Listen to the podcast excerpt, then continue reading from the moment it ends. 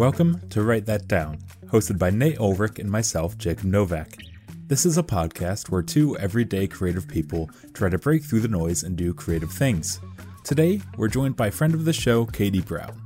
We talk about how doubt emerges in both our creative endeavors and in leadership roles, as well as how we combat it. So, let's get into it.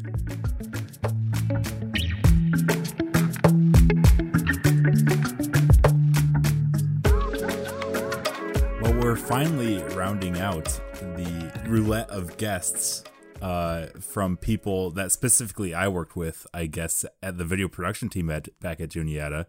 We have Katie Brown joining us. Uh, welcome to Write That Down, Katie. Welcome. Thank, thank you for having me, guys. I'm happy to be here. Yeah. So uh, we had Alex on previously, who was the uh, manager when I joined, and you were already working there. Uh, and then you became the manager, and then I became assistant manager. And then we had Fisher on. Fisher was actually our first guest. Mm-hmm. And so we're, we're kind of closing the cycle, even though there are further managers after that. Uh, but I don't know them.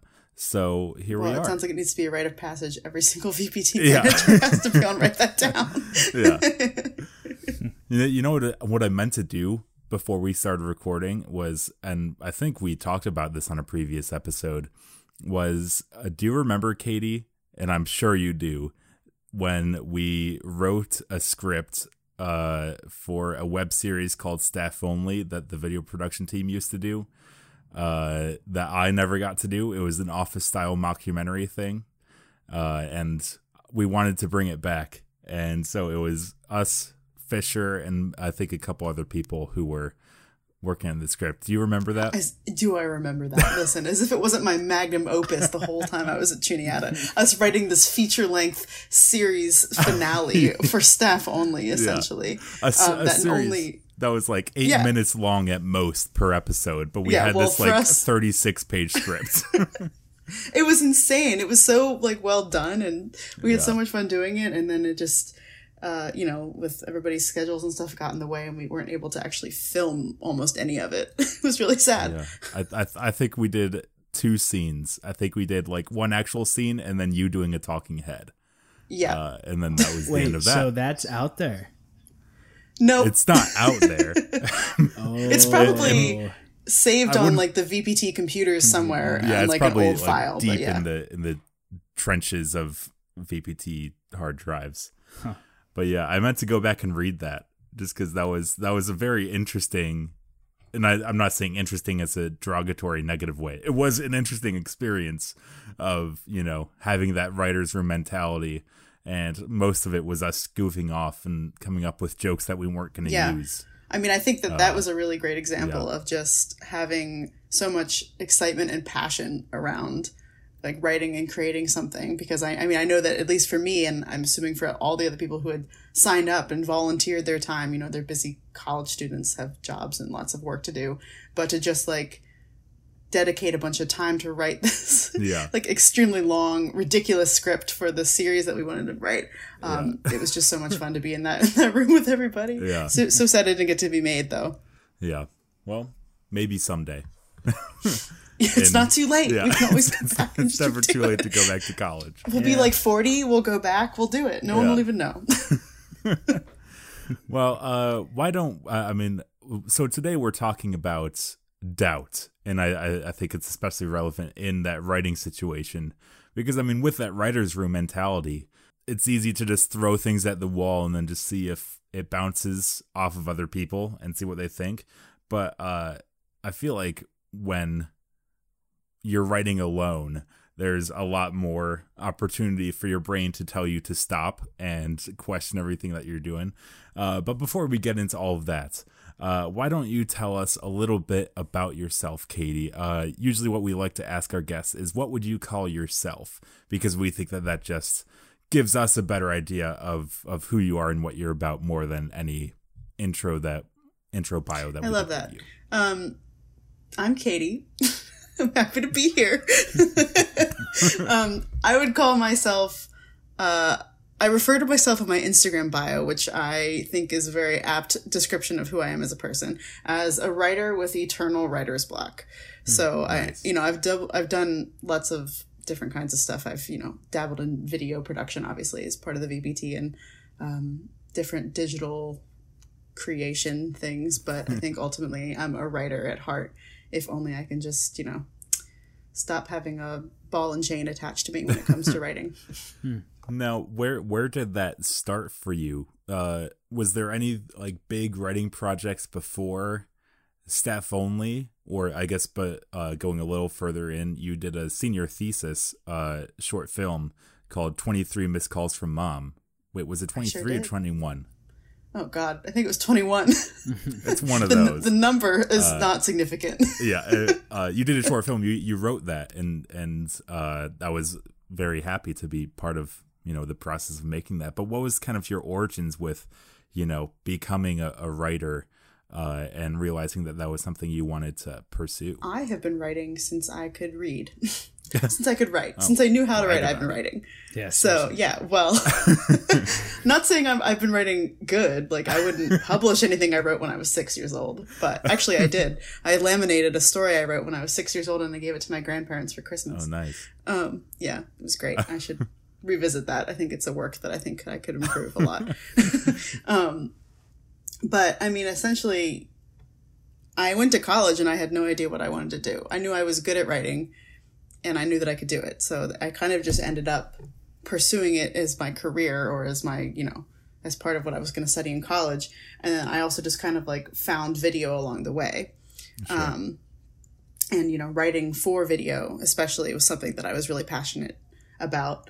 Um, but I think, especially when you're writing for yourself, like when you're just writing, you know, prose or, you know, a book or whatever it is, like it doesn't necessarily have to be seen by anybody. And I guess it's the same for video, but technically when you're kind of writing to make a video, you're writing for it to eventually be Yeah. acted and performed by people and seen and shown to like an audience. So that's kind of where like the seeds of doubt like really ingrained themselves in me is when I was like starting to do that kind of stuff because Sure. I'm already a, a pretty insecure writer in general, even just with my own stuff that I write and don't show to anybody. But the fact that I had to then write things and then have to think about how they would be interpreted and acted out by people and then watched on a screen it was terrifying. Yeah, sure. So- yeah, yeah I, I definitely empathize with that because yeah, there there is a, a certain a certain concern that gets into your mind when you are writing for video, where you know it is writing with it in mind that it will be in front of people at some point. Uh, so yeah, that that is definitely something that is worrisome and uh, usually uh, my two concerns as I'm trying to write something are going to be that uh, that uh, I'm I need to make sure this is good before I put it out uh, in front of somebody. But then I also have the concern of I want to write something. I just want to get something down on the page so that I have something to show, but I don't want to show it because it's not good. And so it's kind of Yeah. that you know self fulfilling prophecy of all that. So yeah, that that's definitely something that uh, I can uh, agree with. So what are you kind of doing now? What what is your outlet for writing at the moment uh, since you've graduated? So I when I graduated I kind of fell into like a slump and I wasn't doing anything really at all. I was Shout out. I mean I was working, you know. yeah, it's fine. we all go through it. It's fine. Um, everybody does it. but I mean, I'd started working, you know, because I feel like one of the things that people don't necessarily prepare you for is how exactly you're going to like apply the skills that you learned in college specifically when you study like communications or writing or english like how you're actually going to apply those skills to the real world for a company or whatever so like when i first started working i was working for a video production company in marketing so i was creating videos and writing and doing marketing and those types of things. And so that was really my only outlet for that for that for my writing and for my creativity. But I didn't love it because it wasn't what I wanted to be doing. Like, you know, I like to write and I like to create, but I want to do my own things. I don't want to do it for a company or for another person necessarily. On your own terms. on my own terms yeah. So i didn't love that and so then i kind of had to shift my mindset. And so i just kind of ended up you know more um, finding a job that i could just do and then trying to find other outlets for my creativity so that I could kind of write and create with my own agenda in mind. Okay, Um, if, if you don't mind, can I butt in here for a second? I think this is Mm-hmm. really important because I think a lot of people may go through something like this where they they sign on to a job that could be in quotes a dream job because hey I'm, I'm either moving to a new place or this is my first job out of college and it's in the field that I graduated in like especially for communication majors and stuff like that to get a job in that field is so hard so you get this job and you're working through it and you realize well all my creative energy is being spent on uh, sort of this work that I'm not passionate about. You know, I, I have the skills to do it, but I'm just not passionate about this work. And then when I get home, I all of that all of that momentum is is gone. And and can you speak a little bit more of how you knew you had to make a change?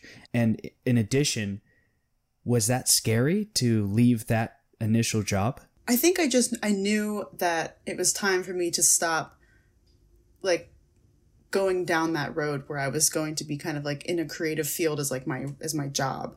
I still am. I, I still work in marketing, but it's like it's not quite the same as it was like w- the initial career path that I had myself on. Sure. Um, just when I was creating videos and spending so much time writing material for this company that I was working for, and it just wasn't. It just didn't excite me. Nothing that I was doing was exciting, and um, you know when I when I create my own things and and I get really invested and excited about videos or or writing that I'm doing. Um, it's just like all I can think about it. It's just always on my mind, and I get super excited about it. But I was not feeling that with this with my work, and it just wasn't satisfying. And I, um, like you said, I you know by the end of the day, like all the energy, all the creative energy is sucked out of me, but it was going towards something that I'm not ultimately proud of or excited about. So I knew that if I could just kind of save that creative energy for something that I could actually apply it to that I would be proud of, um, and you know more eager to work on for myself um, rather than for a company or you know a client. Like not that those are bad things and some people love to do work for clients and for other people and they get a lot of value out of that. Yeah. but just for me personally i i do things for me. Mm-hmm. So i'm selfish, about Selfish. it. I- i'm I- extremely selfish. I think that's that's that's a lot of insight though, because again, a lot of people who are graduating probably are going to go through something like that, mm-hmm. and so and that before we get back on the topic, what we were talking about before, how did you navigate the the we'll even use the word doubt. How did you navigate the doubt of is this the right decision? Do I need to leave? Uh, will I get another job after this, or or were you like applying to jobs and as soon as another one came, you you kind of just left? i mean it ended up being like i just needed a different job Yeah, um, for a few different reasons. Yeah. But um, but uh, yeah, it was not difficult for me to to really leave the job. I think ultimately, Mm-hmm. um, I didn't feel like it was like a place for me to be long term. Right. And just you know, definitely was time for me to find a new place for me to be where I could. Uh, kind of make the most out of my free time yeah, when I have it. yeah. yeah. Well, thanks for your insight. I, I always find it interesting. A lot of people are out there in their first jobs or second jobs, especially people listening to our podcasts, and uh, it's always good insight. yeah, it is scary to leave jobs though. Like it's you never you know you're never guaranteed that you'll get one right away or Right. Yeah. that you'll love any job that you have. So it's scary Right. to start Yeah, new ones. exactly. I, yeah, I get it. yeah.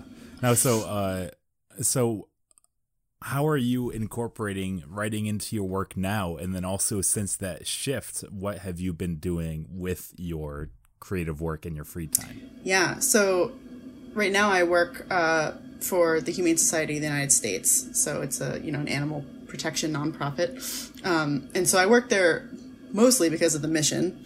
Because I love animals, and so that's I love that I've been able to apply the skills that I have in, in writing and marketing to a mission that you know means so much to me. So, um, but it's less so the work itself. I do do like copy and art review, and I do you know there's a lot of strategy involved with marketing and you know making sure that the right messages are reaching the right people and stuff.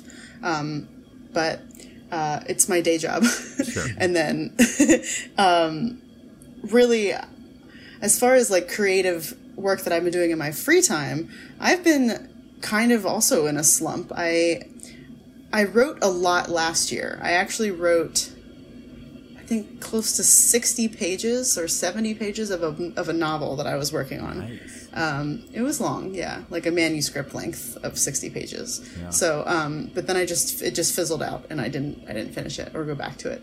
Um, and I have like seeds of ideas for other stories I want to tell, but I just, I don't, I haven't found the motivation or the time to put any real you know productive impulse behind them so it's been difficult but i've i've written a few like small like short story pieces um just kind of one-offs just at random times um and i just hoard them on my computer and don't let anybody see them Katie, you have no idea how relatable that is. I mean, I didn't write anything near that much last year, uh, but I, I, I was able to get something down.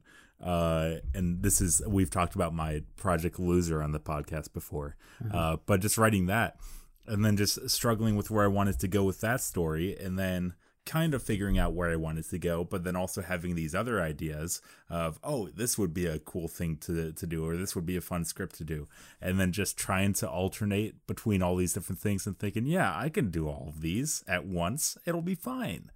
And yeah, I, I that's that's exactly the situation I've been in for a year, basically. So yeah, it, that's a similar idea from earlier of just everybody everybody goes through it at some point. and i think yeah and it's definitely hard when you you know have other things to, to do like if your full-time job was to be a writer and to just like write and create i feel Yeah. like it would be so much easier to balance all those different things at once but when you don't have that much time on your hands to do you kind of have to like pick one thing Yeah. it's really hard to pick one thing sometimes yeah. It's like, well, if I have to pick one thing, I'm just going to play a video game, you know? Like, Exactly. yeah. Yeah. Although um, I've been reading a lot, and I found that reading and you know reading other people's writing has helped me. It's kind of done two things. One, it's helped me be inspired to write my own stories because I see you know people writing and creating these amazing worlds and stories and characters, and I want to do the same thing. But then at the same time, I compare myself Oh, yeah. Oh, to sure. pub- Yeah, to exactly. published authors, which isn't fair. Welcome Yeah. to the world of So- creativity. Exactly. especially yeah. we talked about this last week especially when there's a sense of competition right yeah. totally Throwback to episode competition. 22. Yeah, well, right there, yeah yeah yep. Exactly. Yeah. no i i um i'm not as much a writer i am not a writer i should say i'm I'm very good at writing notes uh, for work but uh, i can completely relate to that feeling of i need to consume to not only generate ideas uh, to influence my work and to get me motivated to do stuff uh, but I also then start comparing myself to that work, and and whether that's oh I could totally do this better. Again, harping on our last last week's episode, or wow, this person is so much better than me. I don't even know if I can continue working because I'll never be that good, right? And of course, that is again I'll use the word that is doubt, mm-hmm. right? Right? but I but I think that whole like oh this person is so much better than me and you know they would do it so much better. I feel like a way to combat that is to think to yourself that you're a completely unique person Wow. and your perspective and your take on whatever it is, even if you're doing something Right. completely like like totally similar to what they're doing, it'll be different because you you're not the same as them. Like Right. you have a different voice, you have a different style. It's a very So- positive way to look at things. Yeah. It's easier to say it than actually enact it, but still. Right. I wonder. I wonder if uh, if that was the breakthrough thing to get people thinking about before social media. Right now, with social media, where where we have instant um feedback, whether that's likes or comments or whatever, uh, to tell us if it was good or not, even though it has nothing to do with the likes, the comments, or any of the interactions, right? Uh, so maybe before Instagram, having that thought of, you know what, I am unique. You know, I'm I'm doing my own thing differently, and I don't care what you think. Uh, maybe that's a little more difficult these days, though, especially if you are starting to publish your work to, to- Yeah. for people to see. Yeah. Well, yeah, that's a that's a kind of one one of the key things about doubt is that it's basically just getting in your own way, right? Uh, so that idea of man, I'm watching like I just started watching this show called Search Party, uh, and I'm only a few episodes in, but it's pretty good so far. And and I'm like, man, even like a show that I'm like I'm like, yeah, this is pretty good. I'm like, I'm never gonna be able to do something like that. It's just like it's it's so easy to kind of uh, fall into those traps uh, that you set yourself in, uh, and yeah. So how do you, if you have, try to break free of those, you know, pitfalls Mm-hmm. uh, that that your mind tries to set up for you? Yeah. Definitely not easy to break to break free of them because it's kind of one of those things where you create a self-fulfilling prophecy Yeah, by telling yourself that something you're working on is no good and that no one will like it. Um, and I think in a way that sort of almost makes the work worse because then then you're just thinking to yourself, "Oh, this is no good," so then you don't even like try it necessarily. Right, yeah. Maybe that's just me. Maybe some people it makes them work harder, but for me, if I don't think like it's if, if I don't think somebody else is gonna like it, then I don't work as hard on it because I, I don't need to impress myself. Um, sure. but also I think it's important to go into I think especially with creative writing um you know less so for you know if you're if you're making like videos and doing you know art that's ultimately going to be for another person. Like if you're doing client work or you know it's meant to be shown to people then I feel like the audience in mind is really important to like to know kind of who they are and what you know what they would like to see or what you would want to tell them. But I think especially for creative writing um, getting out of the mindset that you're writing for anybody but yourself.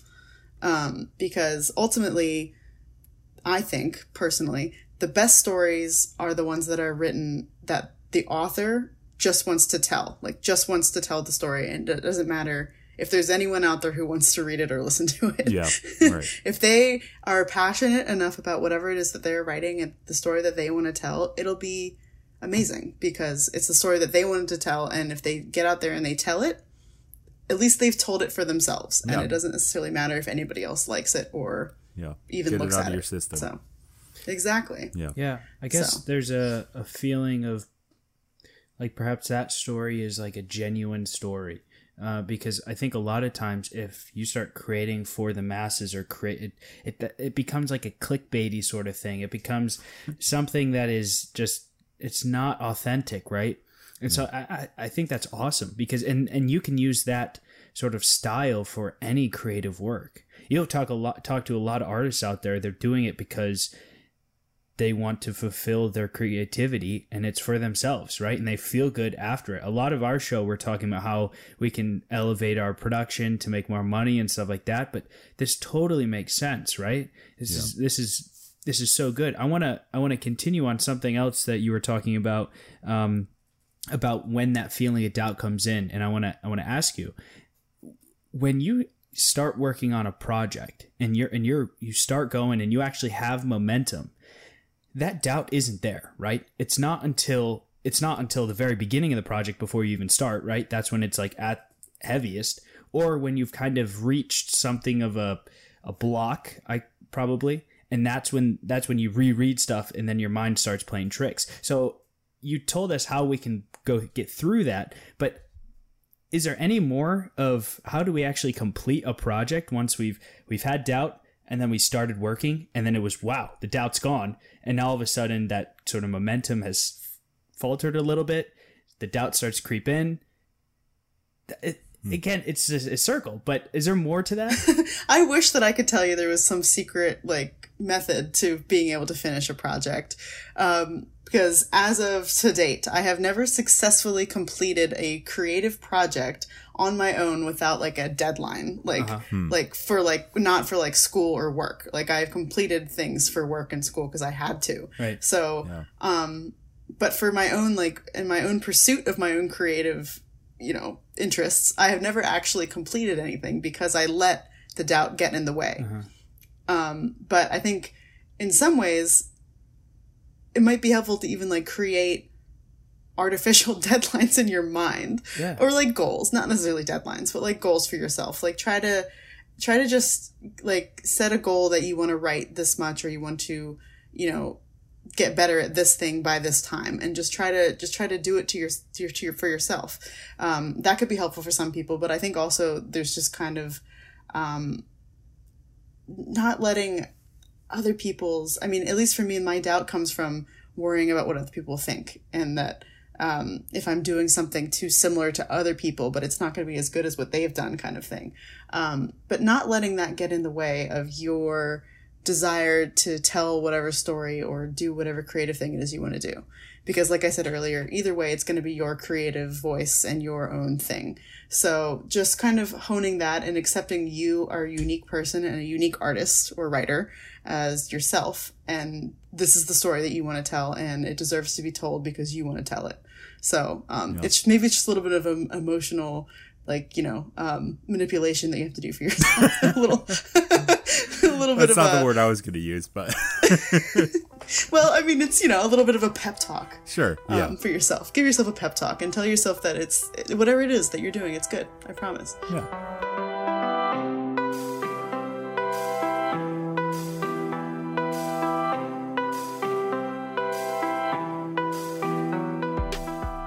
During our break, we just wanted to remind you that you can be part of the show by emailing us at askwtd at gmail.com.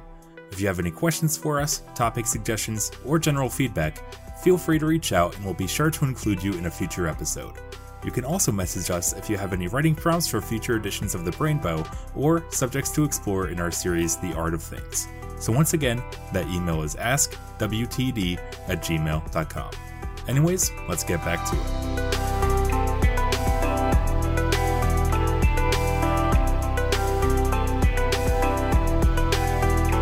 So we're going to jump back into combating doubt. And, you know, a lot of what we were talking about earlier is, you know, we've got to force ourselves past a certain barrier or something, or we're going to tell ourselves we're creating work that we're just going to, it's just for ourselves, right?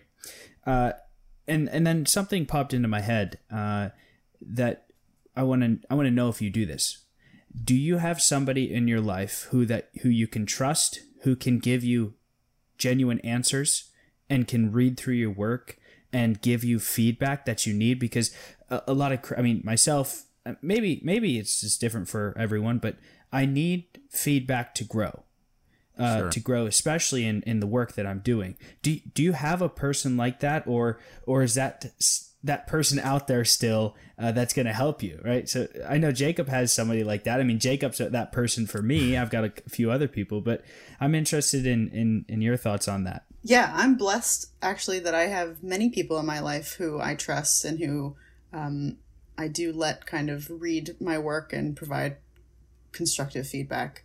Um, I just I think it's helpful if you know you're interested if you're a creative person and you um, you know thrive off of others kind of giving you feedback and, and seeing your work um, to surround yourself with like-minded creatives but also not like-minded creatives like people who are who have a different kind of style or perspective on things as well.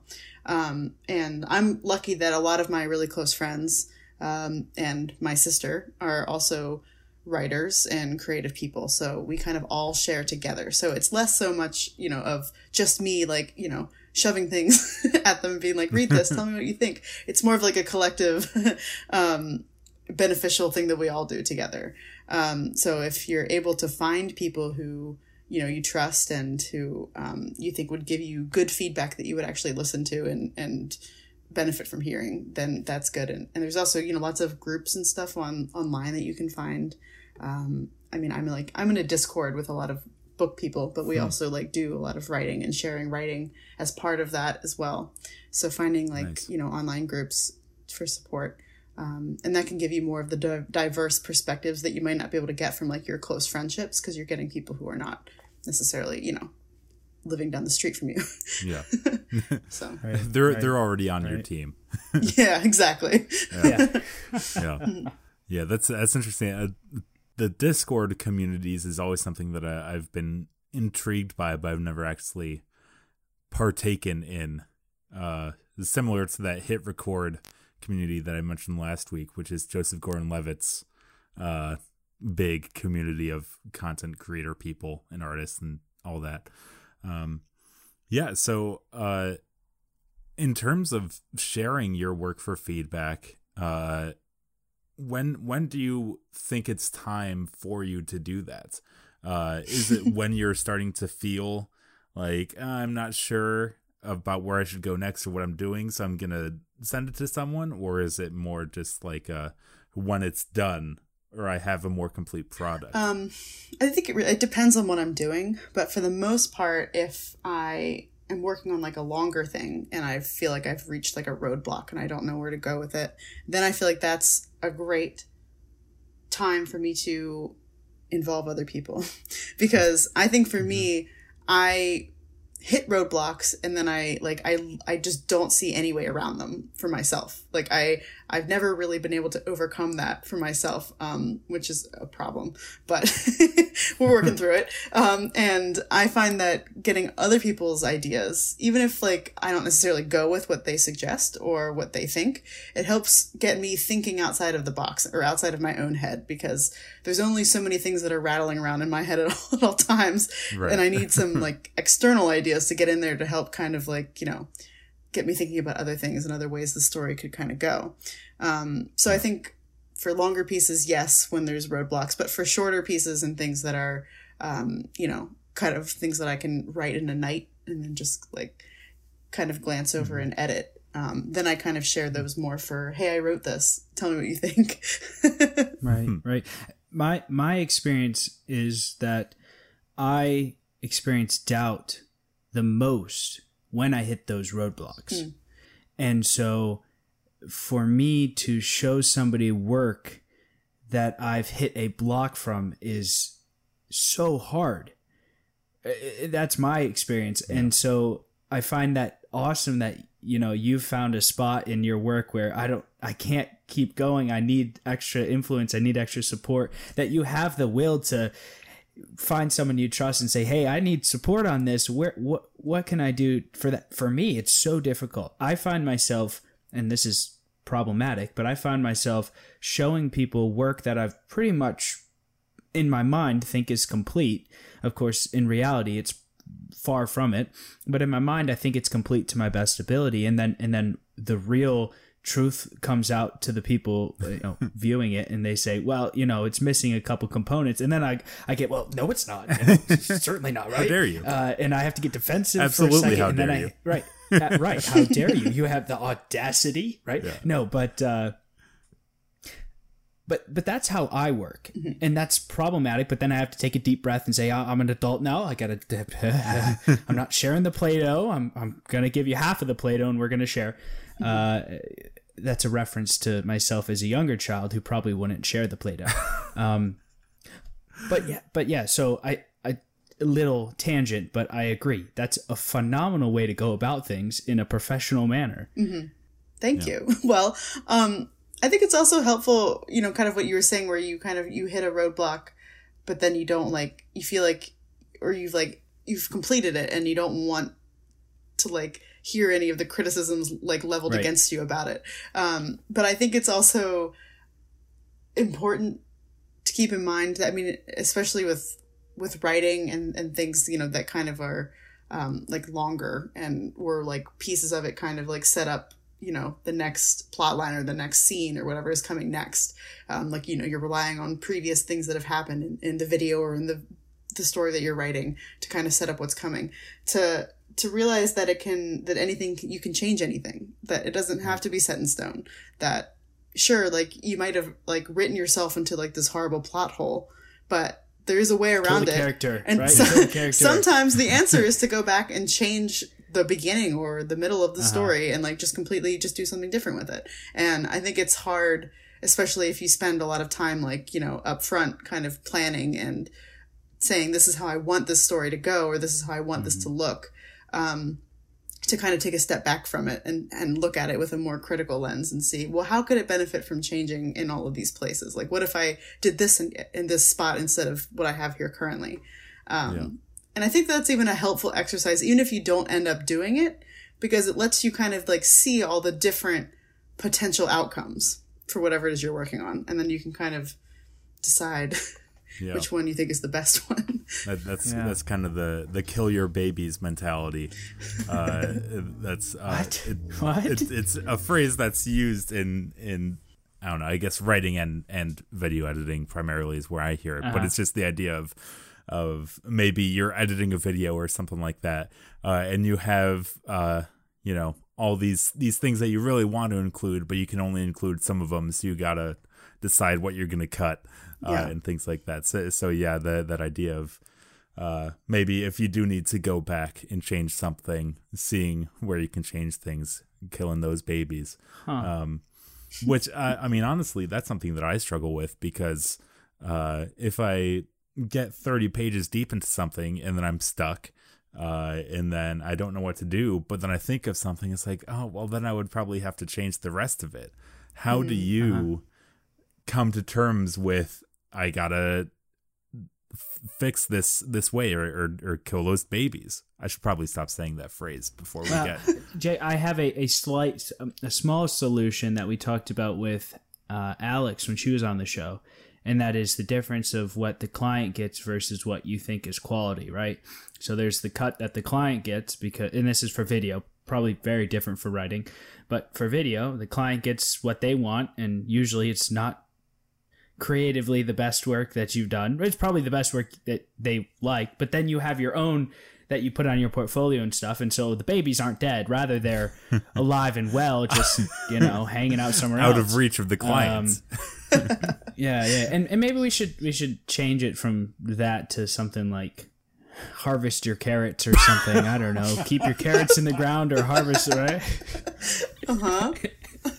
we'll workshop it. We'll know, workshop just- it. That's, that's a great idea. Let's workshop it. Uh, but but I think that's that's what you don't have to get rid of your work, right? And even if it's in writing, uh you got a really neat idea for for something in your story. Maybe that idea gets jotted down and put somewhere else and can come out and uh, be influence something else that you write or show up in a trilogy. You know, maybe you're writing three books now, right? There you go. never know. Yeah, I mean, never know. I'm a I'm an advocate of like chaotic, like totally chaotic writing process. Um, Oh, I like this. I like I don't necessarily always adhere to it because I I myself am, am a pretty like organized like ordered person so I feel like when I start writing a like a book or a novel or whatever it is that I'm writing I have to start from the beginning and just go from there but I've been trying to get myself out of like that strict structure that I've set myself up for Yeah. because I feel like you really benefit from if there's a scene in your head that you want to write that you can visualize so clearly and you want to write it even if it's the end scene of your book or whatever it is Write it. like just do it like just Yeah. write it that's what Jacob does. just do it and then you that's know what I'm trying then to do, write yeah. other pieces yeah. and then you know ultimately if you end up completing like filling in all the gaps and you complete the book or whatever it is that you're working on and it doesn't necessarily match up with what you had originally written then rewrite it Yeah.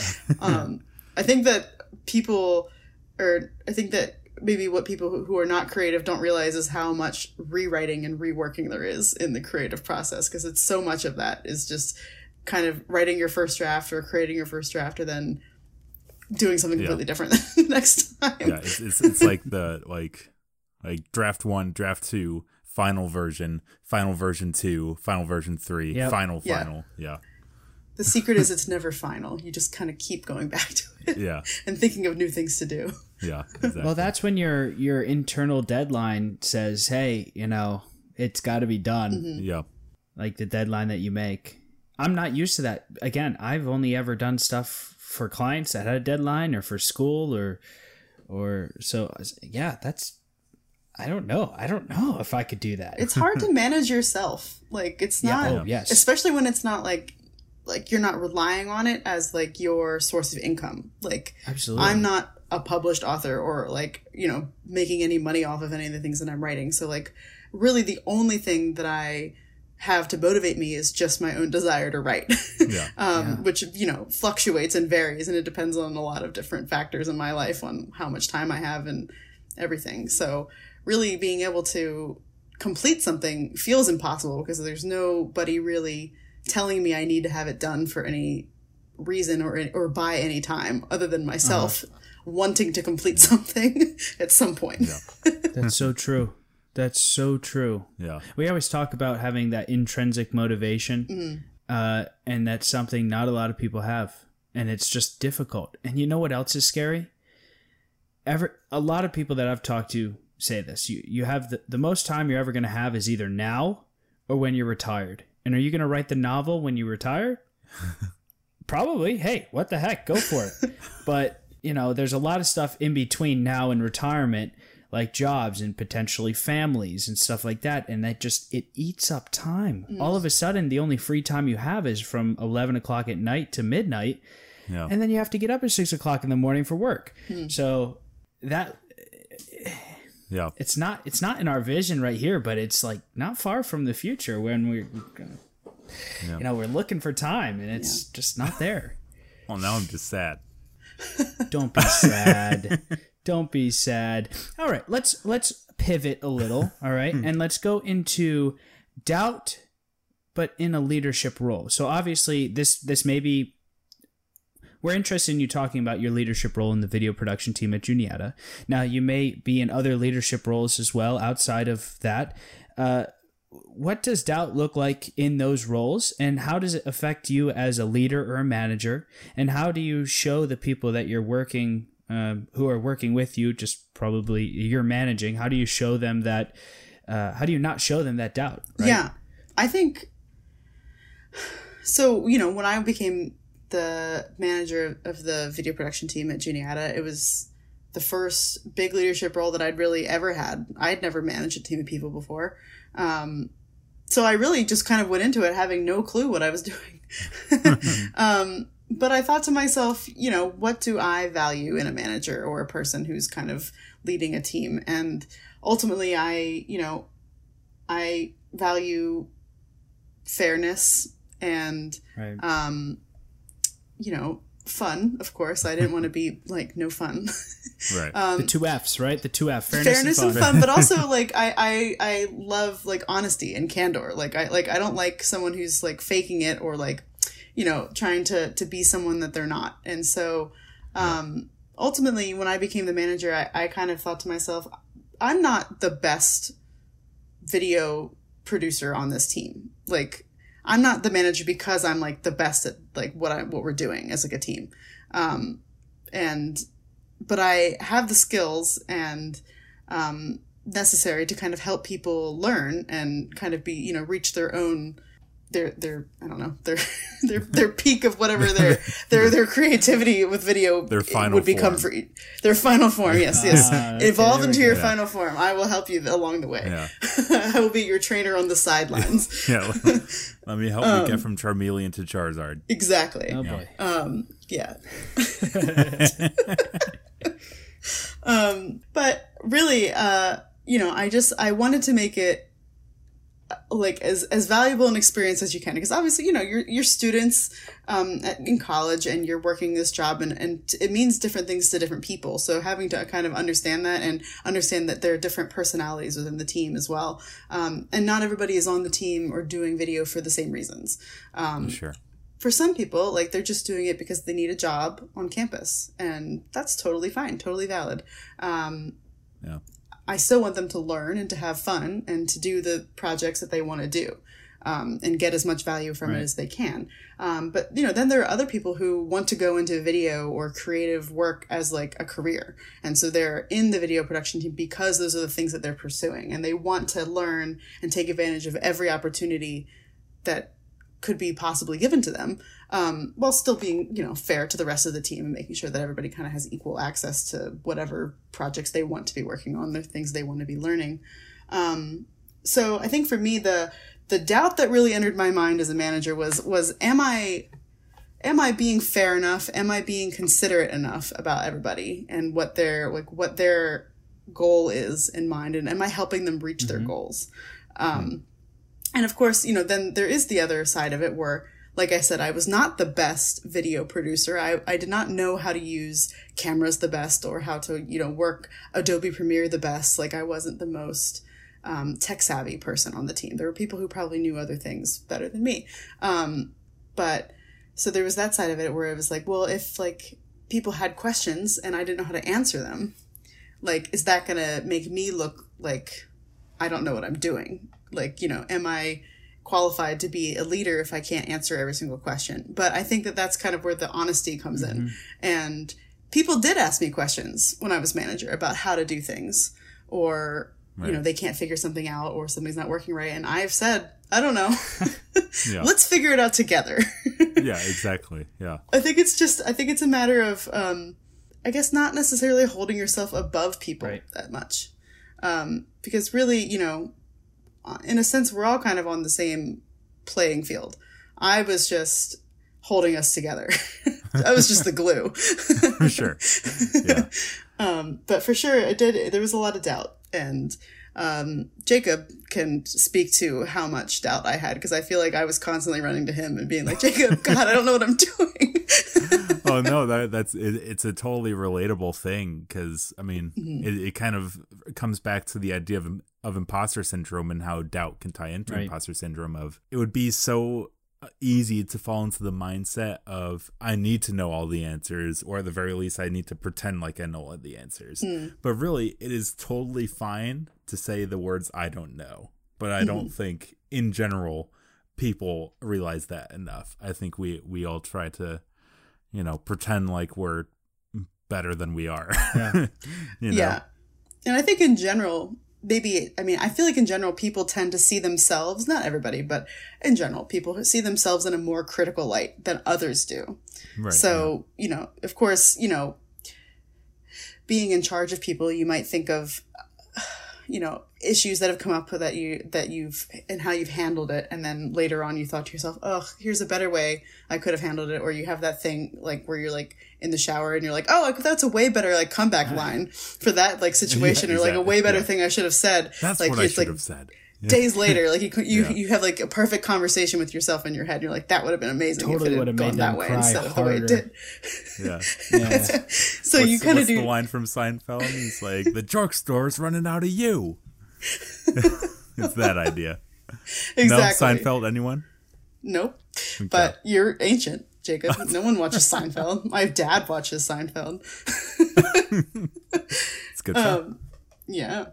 But I think that people, other people don't necessarily have those same Right. things about you. Like, I don't sit here and think about my manager or bosses that I've had in the past and thought, oh, here are better ways that they necessarily, like, all the things that they could have said instead of what they actually said. I mean, I guess if you have a really negative experience, then maybe, but for the Yeah. most part, every little Right. thing is not.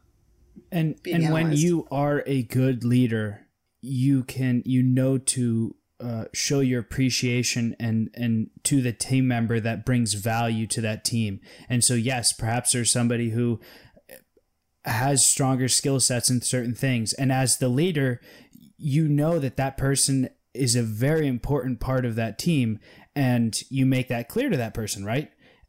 And and you, right? So and at least that's that would make sense to me. And i feel like in my situations i've had managers and leaders who's who said your expertise in this and this and this brings value to our team. And although it's not the same uh, skill sets that i have we can collaborate a lot easier uh, and and so fundamentally it's a great way to be uh, a leader as well as to be uh, an employee underneath that leadership. Uh, and that's important. If there's any animosity between the two figures or the, the two people that's when that's when things start to fall apart. Yeah. I really think that as um as a leader and when you're managing people, it's important to to to get to know the people that you're that you're managing like pretty well. Um and understand where each other's strengths and weaknesses are and then how you can kind of put them together to help out. So, you know, where one person might be really skilled with cameras. Um, don't put that person with another person who's also really skilled with cameras. Like put Right. them with people who um, maybe are new to the team and don't have never held a camera before, or don't know anything about like you know the different kinds of shots that they could use, um, and pair them with like you know someone who's really good uh, with like post production or writing, you know, and then and then have them kind of all work together.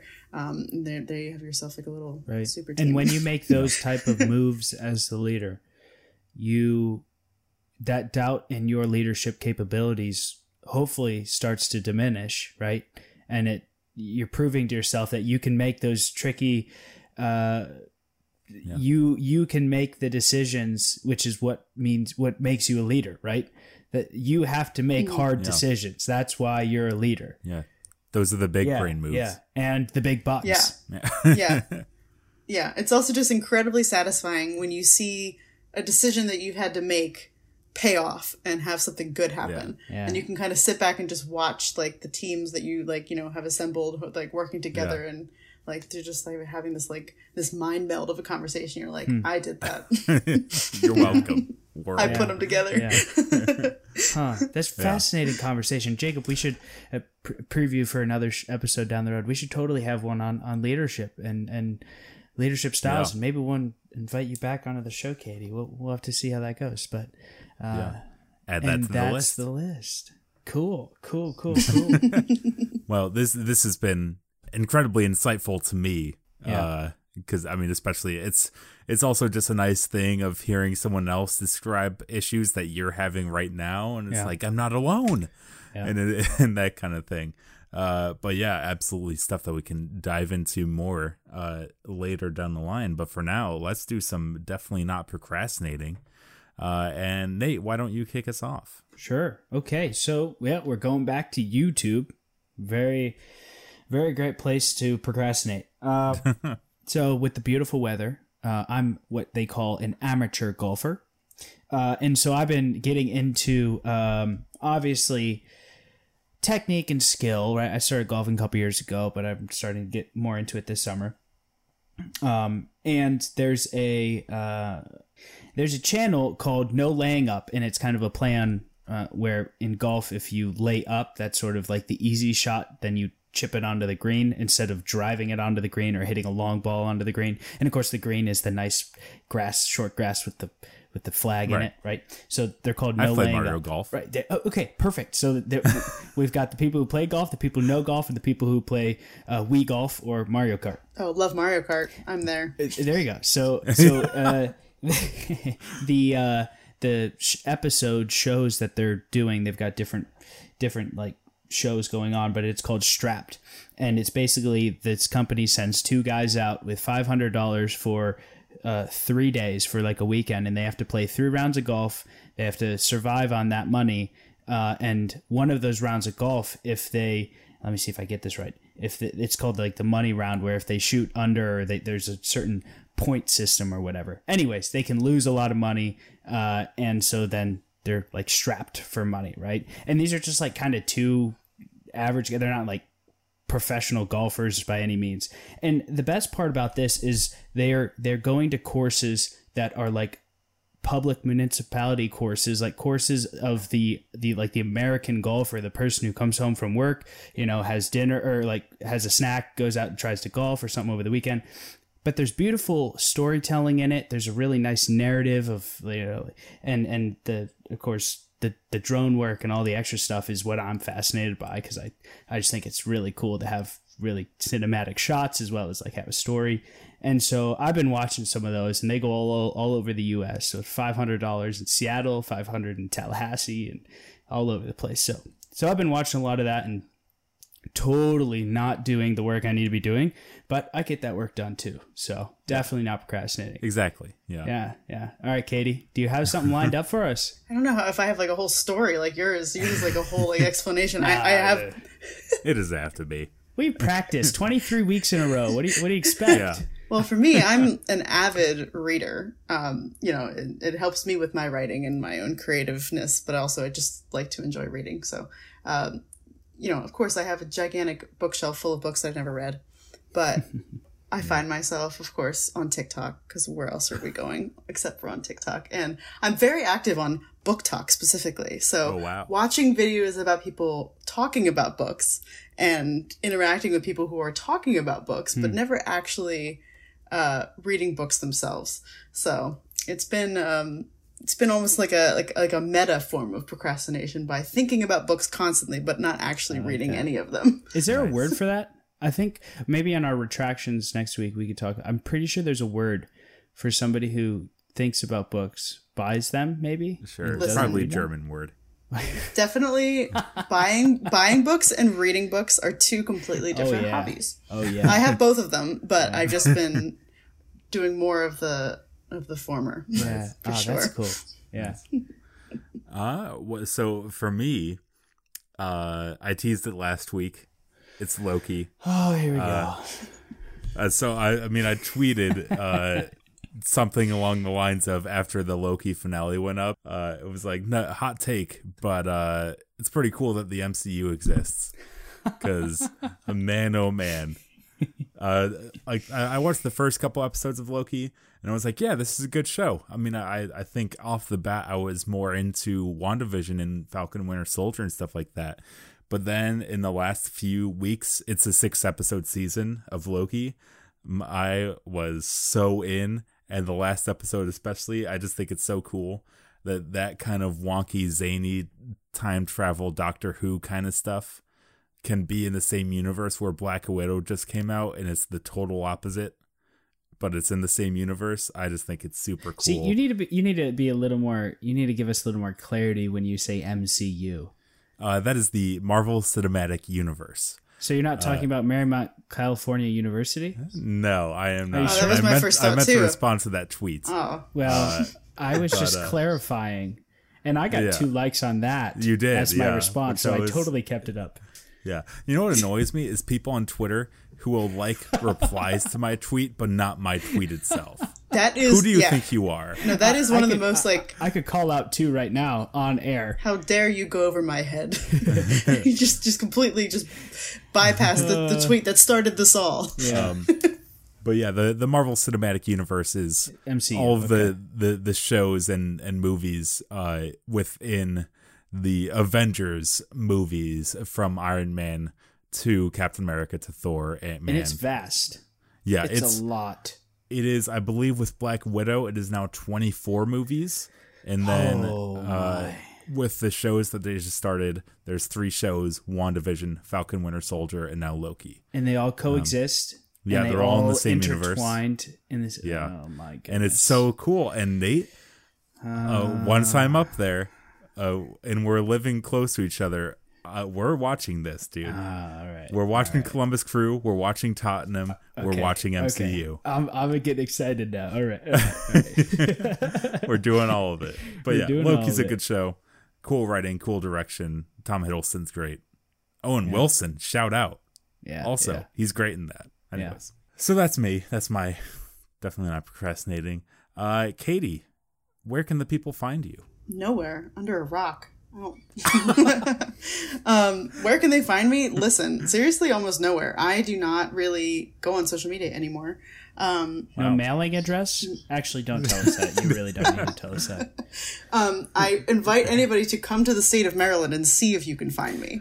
Do you, do you have a website or anything that people can find your work on, or is that not I your work isn't published I yet? don't. right? Sh- yeah, I don't share my work really. I mean, I have like a. This is not really a creative thing, but I have a almost near dead Bookstagram account with my sister. So if you want to follow me on there, we we never post anything, but you can follow me. It's um, at Sisters Get Lit. That's where you can find Nice. All me. right, Yeah. you're gonna get a total of 15 new followers. They're, Wow, and they're gonna see that there's no new content for them. yeah. Most of them bots, but still 15 that's followers. I like that. I like that. Uh Nate, how about you? Yeah, uh, obviously on Twitter and Nate Ulrich 16, just like last week. In the last, uh, I've been on Twitter since 2018. No, 2013. It Whoa, tells you how That's long. a big difference. It's a huge difference. I know. I was looking at my Venmo. I was on Venmo from 2018. You can find me on Venmo now. oh yeah, I'll drop that. yeah. So Nate Ulrich 16. What about you, Jacob? I am at Jacob Yesvac on Twitter. Uh, so yeah, Cool. come uh, come actually like my tweets, please, and not Nate's snarky replies. like my snarky reply. Also, I do have to say, I didn't have to give out any. I didn't have to give out any money. There was a couple episodes ago where I said I would give people money. That's and What, so it was from what was it? It was from Blues Clues. Uh, well, it was uh. No, it, well, uh, I played a clip from Blues Clues. You played a and clip no from one Blues Clues. said anything about that. Oh, but then you said the whoever can tell you your band's name, The name of the band. 25 and you know what? Twenty five bucks that no one got. Yeah.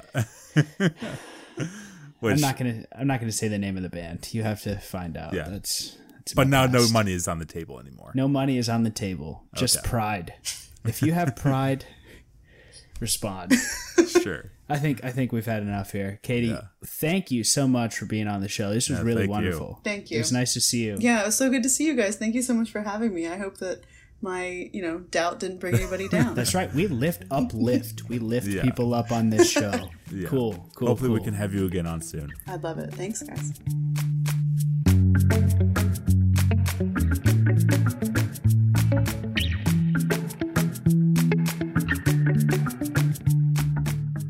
Thanks for listening. Write That Down is produced by Nate Ulrich and Jacob Novak. Music for this podcast includes Answered by Ketsa and Dream 13 by Punch Deck. You can find links to both artists in the description for this episode. If you'd like to be a part of the show, you can email your questions or topic suggestions to askwtd at gmail.com. Once again, that's askwtd at gmail.com. Thanks again, and we'll see you next week.